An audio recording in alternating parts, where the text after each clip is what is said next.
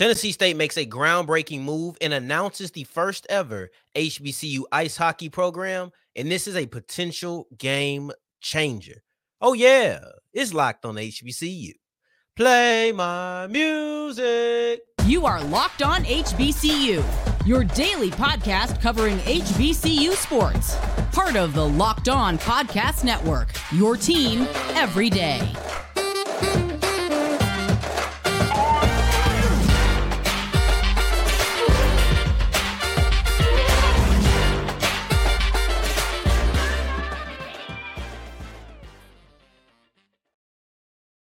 What's going on, family? Welcome back to another episode of the Locked On HBCU podcast, your number one daily one stop shop for everything HBCU athletics, Monday through Friday, part of the Locked On Podcast Network, your team every day. And I, of course, am Darian Gray, aka the Mouth of the South. Texas Southern alum and former TSU Herald Sports editor and contributing writer at USA Today's Saints Wire. Let me get my head out of the way so you can see that beautiful banner that is behind me. But I appreciate for making us your first listen of the day every day. And remember, just because the mic cuts off does not mean that the journey is over. It just means it's time to follow me on Twitter at South exclusive starts with an S and ends with an S. I'm missing the point all around today. This is not my day, but it's okay because today's episode is going to make up for this terrible pointing. We just point everywhere.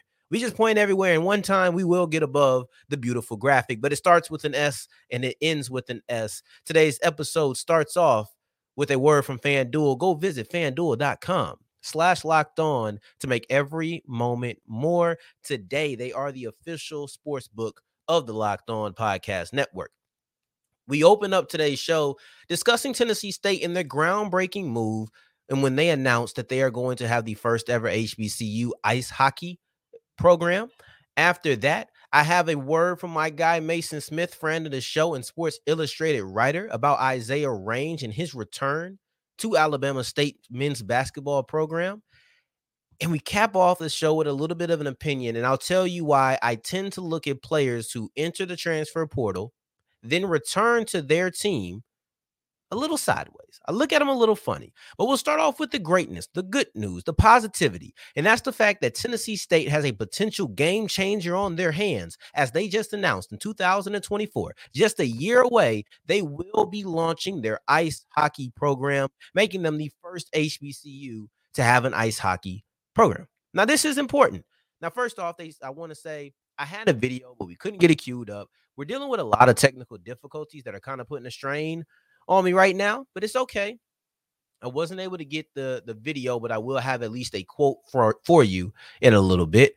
But you look at the program, it's going to start off with the men's, and then they're going to transition it to the women's as well. Now, I am an admitted hockey novice. I'll admit that straightforward. I am a hockey novice. But to my knowledge, I know that HBCU hockey is unheard of. But women's collegiate hockey, I don't think is that popular either. I don't think that's commonplace. So this is a rarity on top of a rarity that they're trying to pull off. But we'll focus on the men's program for right now because that's actually a thing. Like it's actually here in 2024 this has been about three years in the in the making. They've partnered with them, and I think that's an important part of their foundation. And here's a quote from Glenda Glover, the president of Tennessee State. She says, and I quote: "Bringing ice hockey to Tennessee State is a part of our continued commitment to provide our students with new opportunities and to broaden new interest in areas where they have traditionally had limited or no access. And that brings me to my first thing that I'm watching, the first aspect that I think is truly a game changer, and that is the demographics of this team. And HBCU having a hockey team, great. But I wonder just how many black athletes will be on this team. Now, I'll be honest, once again, hockey is a sport that I feel like it's often said, all right, that ain't what we do. We don't we don't play hockey. There's sports where you don't see a lot of black people, and black people say, We're not giving those opportunities. But hockey, I don't even really hear as much interest in hockey. And that's what makes this move extremely fascinating to me, right? I'm not trying to downplay the move. This is game changing. So just follow me. But because I often hear that's just not what we do, I wonder how many black athletes are going to be playing hockey at Tennessee State.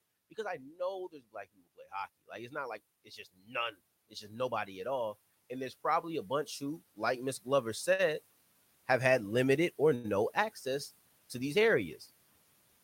But it's something I'll be interested in. And I understand that if it's not a primarily black team, I'm not going to sit here and cry about it. I'm not going to be upset, but I am openly pushing and hoping that it is a primarily black team because I was listening to Joy Taylor a while ago. I had to go find this this clip because it came back to my mind. Right? People talk about visibility and representation all the time, but this is what Joy Taylor had to say about it, and she said basically, visibility is one thing. You have to see things to know that they're possible, and that was her conversation in relation to like re- representation and, and, and black women in media. But I think that this applies in a bunch of different aspects, specifically here. I think that if you have a primarily black team, you're going to have younger black people who are going to say, we can do that. A, gr- um, a, a large amount of black people on the team will make, oh, black people play hockey. Oh, this is something we do. And then the second thing I think is a potential game changer is do other HBCUs follow suit? That'll be something that I'm interested in seeing.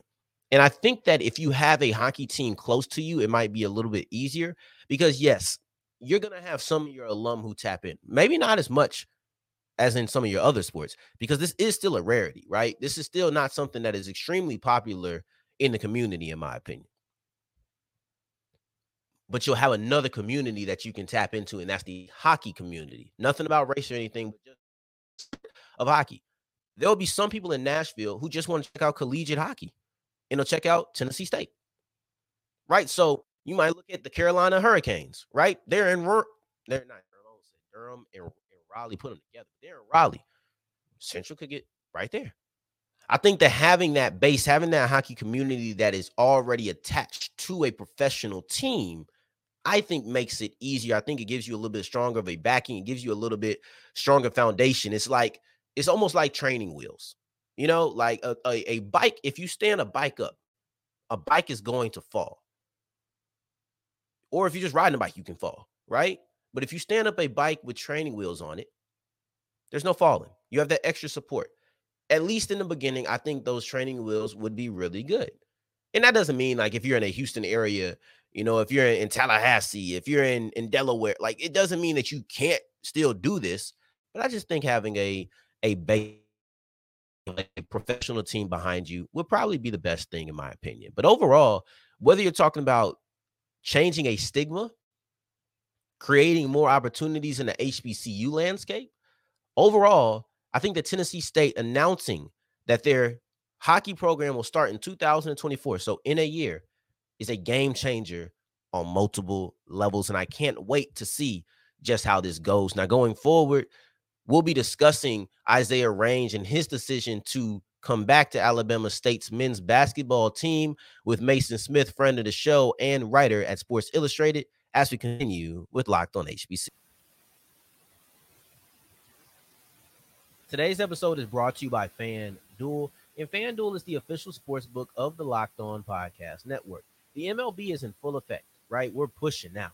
Now we're really pushing with the MLB, and they are kind of the spotlight in the sports world at the moment because everything else is done. Everything else has futures. If you want something more immediate, you have the MLB and Wimbledon started today. So Wimbledon started like five in the morning or something like that. So go ahead and put some money down on the first round, some of the matchups that you haven't seen yet. Right. Let's see what uh Coco Jones is gonna Coco Jones. Coco Gauff, excuse me. I'm sorry. Uh, but let's see what Coco Gauff's gonna do. Let's see what these athletes are going to do in Wimbledon this year, and who are you putting your money down on? Because Gauff just had a pretty good French Open. So let's see if she can continue that momentum. That's just a little bit of news for y'all. Get that to you free of charge. But if I'm wrong, that's cool. You have the no sweat first bet. Meaning, even if you lose your first bet, you're getting up to a thousand dollars in free bets. So don't even worry about it. Just go to fanduel.com slash locked on today to make every moment more.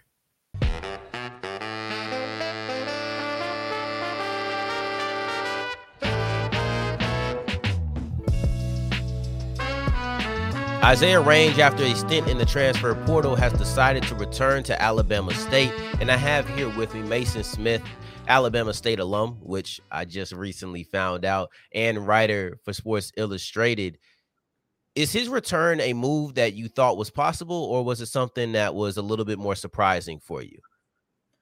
I always feel like it was possible that he may return. I started to worry as the days and weeks went on, and I really started to worry when Jordan O'Neal, the team's leading rebounder, also entered the transfer portal, ultimately ended up at Jackson State.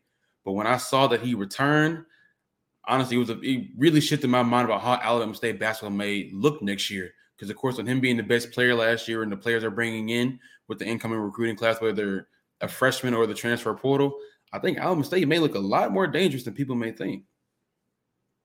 So if we get to projecting and predict what's going to happen, how does I excuse me, how does Alabama State look in 2023 with Isaiah Range as opposed to how they would have looked without him? I think the best thing I want to focus on now is how they looked maybe potentially without him. They were bringing four guys that I wanted to highlight. You had CJ Hines, who was an NAIA All American, who scored over 20 points a game, was a conference player of the year.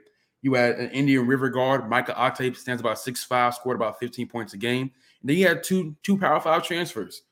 You had Deonte Bass from Georgetown and Tadarius Jacobs from Memphis. The reason I bring those names up is because I think their combined efforts have been fantastic, regardless of who was on the team. I feel like those guys would have really tried to elevate the program. But with Isaiah Range back in play, with Isaiah Range, the leading scorer, back in the Alabama State uniform, that changes the dynamic of everybody's role. With those four players, they don't have the pressure of trying to uplift, uplift to a role where the leading scorer is gone now. Everybody has the next man up mentality with Isaiah Range back, it makes everybody else's jobs easier. And conversely, it makes Isaiah Range's job easier, considering how, hey, he has more scoring surrounding him. He has more offensive firepower surrounding him. That way, he doesn't feel the pressure. And more importantly, TJ Matlock, who was the newcomer of the year, he doesn't feel the pressure either. So I think it's going to be a more well rounded offense and honestly leads to a more rounded team, which will ultimately lead to more victories next year for Alabama State. And you mentioned Matlock because – I know that there was going to be a lot of pressure on him had range not came back. Yes, you have these other guys coming in, but you're the coach's son, and you know that's not always a pressure point, but a lot of times it is. And you're also the newcomer of the year and would have been the leading, or excuse me, the returning leading scorer had range left. But now that you have both range and Matlock there, what are the expectations in year two for this duo? I think the expectations are just to increase in wins first and foremost. We saw what TJ Matlock can do. And the big concern we're forgetting about Isaiah Range injured his ankle at the end of the year. It was a really nasty ankle injury. Hopefully, makes a full recovery. But with those two guys as the scoring punch combined with the four guys I named, I think the offense is going to be way more potent. Because, of course, Jackson State made a lot of moves. I think other teams around the SWAC made a lot of moves, Texas Southern especially. But I do think with the scoring that Alabama State has added, that makes them more dangerous. You can't just ignore them. You can't just think that's a you know market in the win column when you play them where the home on the road. I think with Range and Matlock leading the charge, combined with the other four scores, Alabama State's team's gonna be way more dangerous. Now, am I predicting them to win the SWAC or anything like? No, I'm not. I think there are still teams above them that can do that. But I do think they're far from you know the poor performance you saw in Coach Tony Matlock's first year. And you mentioned that poor performance, and I thought it was really bad once range did go out, which you mentioned with his ankle injury. When you look at the first 20 something games versus the last eight games that he was out, what was the difference in play in that in that time? I think the difference in play was the fact you lost the the engine that drives that team. Also, there were other talented guys, TJ Matlock and other guys and other guys that are escaping my mind right now. But the team continued to fight, and that's something that you can be proud of. But when you're fighting on the edge of a SWAC tournament appearance where you had to be at least the eight seed to get in, and you lose your leading scorer, it's honestly kind of deflating. And even if you continue to compete, losing the scoring punch that Range brought can sometimes be too much to overcome. Only two people averaging double figures last year for state, which was Range and Matlock. Now you just lost your leading scorer and leaving pressure up to Malik and everybody else to take a next man up mentality. Sometimes that can be a lot for a team to overcome, especially as they're, you know, brand new team, you know, new coach in their first year, and the other teams are really established and have, you know, a lot of momentum going. So I do think that's something to really consider as far as to why ASU basketball, you know, I won't say sputtered at the end, but just couldn't overcome the injury of Isaiah Range. And you mentioned how they're more equipped to deal with that. If one were to go down, you have a multitude of people there. When you're looking at the amount of weight or or when you're looking at how important, I'll say it that way, that Isaiah Range was last year, do you think that he'll be able to perform better this year without having so much weight placed upon him? Or is that something that's not really a factor in what you think his game will be? Absolutely. I think he can. I think he's shaping up to be a much better performer this coming season than last season. I think he's already pretty good. And honestly, I wouldn't be surprised if Isaiah Range is a preseason all SWAC selection. I think he has those kinds of numbers, especially being a returner. But when you have that scoring punch to support you, it allows you to kind of play more freely. You don't thinking about the pressures of, oh, I gotta score because I'm one of the main guys on the team. People are on me to do the best that I can. You still want to do the best that you can, but there's others scoring behind you. Okay, if I'm not on today, the next guy has my back. Tony has my back. CJ has my back. Bass has my back. Jacobs has my back. And the one thing about Bass and Jacobs, those two Power Five transfer, they didn't play much of their previous schools. So you really don't know what you're getting in terms of unknown commodities, but they prove to be the value that they potentially can add. That's two, three, four, five scores that can all, you know, take over for a game or for a period or for a stretch, whereas Zanry doesn't need to. And then when it comes down to crunch time, who can you go to? Your leading scorer, the guy that's brought it home for you time and time again last year. So I think Isaiah Range is shaping up for a better overall campaign next season for Alabama State. And I appreciate you for coming on detailing that, giving all the information about your alma mater and their big return in the transfer portal. Isaiah Range returns to the Hornets for his senior season. I appreciate you, Mason. And thank you to Mason Smith for coming on and talking about Isaiah Range and how he has returned and what he provides to Alabama State, including some of the other players who aren't Range, who are already going to improve this squad. But I will focus on Range in the next segment as I talk about my opinion on players who enter the transfer portal and then come back to their team. I ain't mad at them, but I do kind of look at them with a little bit of a side eye. And I'll tell you why as we continue with Locked on HBCU.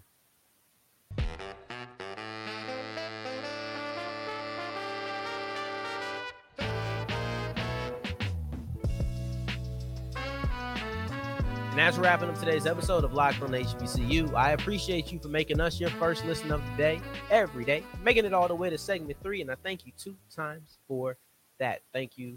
Thank you. Real. Now, we've heard what Mason Smith had to say about what Isaiah Range brings back to the table. And I can tell you this every person who returns from the transfer portal, everybody's always excited about it. Me too. I'm not going to take myself out of that. But I do look at these players a little bit sideways, and I'll tell you why. I just want to know why didn't you leave?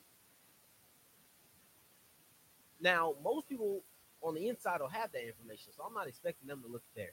And I'm not trying to say I wouldn't welcome someone back if I were a coach. Even if I didn't have that level of conversation, you look at Isaiah Range, you look at Isaiah Land, you look at Kamari Stevens, you look at these players when they enter the transfer portal, I'm welcoming them back. Some coaches say you're gone, you're gone, period. Not I. I'm not that harsh. But from my analyst seat, with a person who doesn't have inside information on every single situation, I am sitting there a tad bit curious of why didn't you leave? Because you entered the transfer portal to go. I don't care what anybody says. This idea of I just wanted to explore explore my options. You wanted to leave. You wanted to see if an option was enticing enough for you to leave. You wanted to see what was out there. And that's okay. I have no problem with that. I don't criticize that at all. I am pro portal, pro player. I am pro all of it but I'm also being real. You wanted to hit the door for whatever reason. Maybe it was you felt like you couldn't get drafted from an HBCU, so you decided you wanted to enter the transfer portal, and you're like, ah, nah. But I am gonna kind of want to know why you decided to return. If I was a player, if I was a coach, until we get into the the framework of preparing for the season. So if you come back in the off season and we haven't gone through workouts yet, I might be looking at you a little sideways. And as soon as we get to running sprints, as soon as we get to putting on pads, as soon as we get to playing other people, I am not going to question you a lick. I'm not going to question your dedication. I'm not going to question how much you're bought in. I'm not going to question if you wanted to be here because you are. I'm not going to question any of those things because in the long run, it doesn't matter. But in the short run, in the immediate, I am a little bit curious of what made you come back. Was it not greener on the other side, or did you really decide this is where you needed to be? because you're getting offers. I can't think anybody who returned and didn't get offers, right? Like Isaiah Land got FBS offers. Kamari Stevens got FBS offers. I don't know about Isaiah Range, but I'm sure that he got some offers, whether that's FCS or FBS. Like these guys did get a recruitment process yet again. Like this is essentially a second recruitment. You did get that. But what made you choose to come back to FAMU? What made you choose to come back to Alabama State? Now, without using any names, any teams, any players, did a wide receiver who was looking at FBS State University of Timbuktu said, "Nah, we look at you more so as a third string guy." Meanwhile, this HBCU still wants you to start. Not gonna make me feel good. I'm not gonna be proud to hear that's the case. But I'm also not gonna sit here and weep and, and be sad. I, I'm not doing that for me, I'm just a little bit curious. That's it. That's it. That's it. That's it. I'm gonna wonder if you settled to come back or if you're eager to come back. But once we start playing, none of that matters anymore. It doesn't. Only thing that matters is that we are here and we are playing and we are active and we are going to win. We have a common goal. Once you're here, once you put on that that helmet, once you strap up them shoes, once you once you get on the court, like it doesn't matter. So I don't want it to get confused. I think sometimes when we get in the comment sections, we're like, why does it even matter? It doesn't. It doesn't. But guess what? It doesn't need to matter for me to want to know. Is that so hard to understand? It doesn't need to matter for me to want to know. That's it. Curiosity. You curious about unimportant stuff all the time. Maybe this is just mine. No. I don't know. Maybe I'm just talking. But anyway, I will look at the positive side of it. I will look at the positive side because this is an unexpected move. I never expected. We talk about lower levels always becoming like JUCOs, or we just expect to leave. No way that I think Isaiah Land.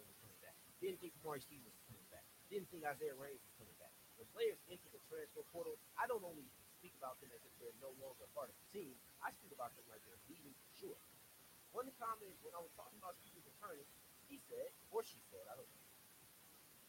Basically, did they really leave? Interesting question, person who I can't remember.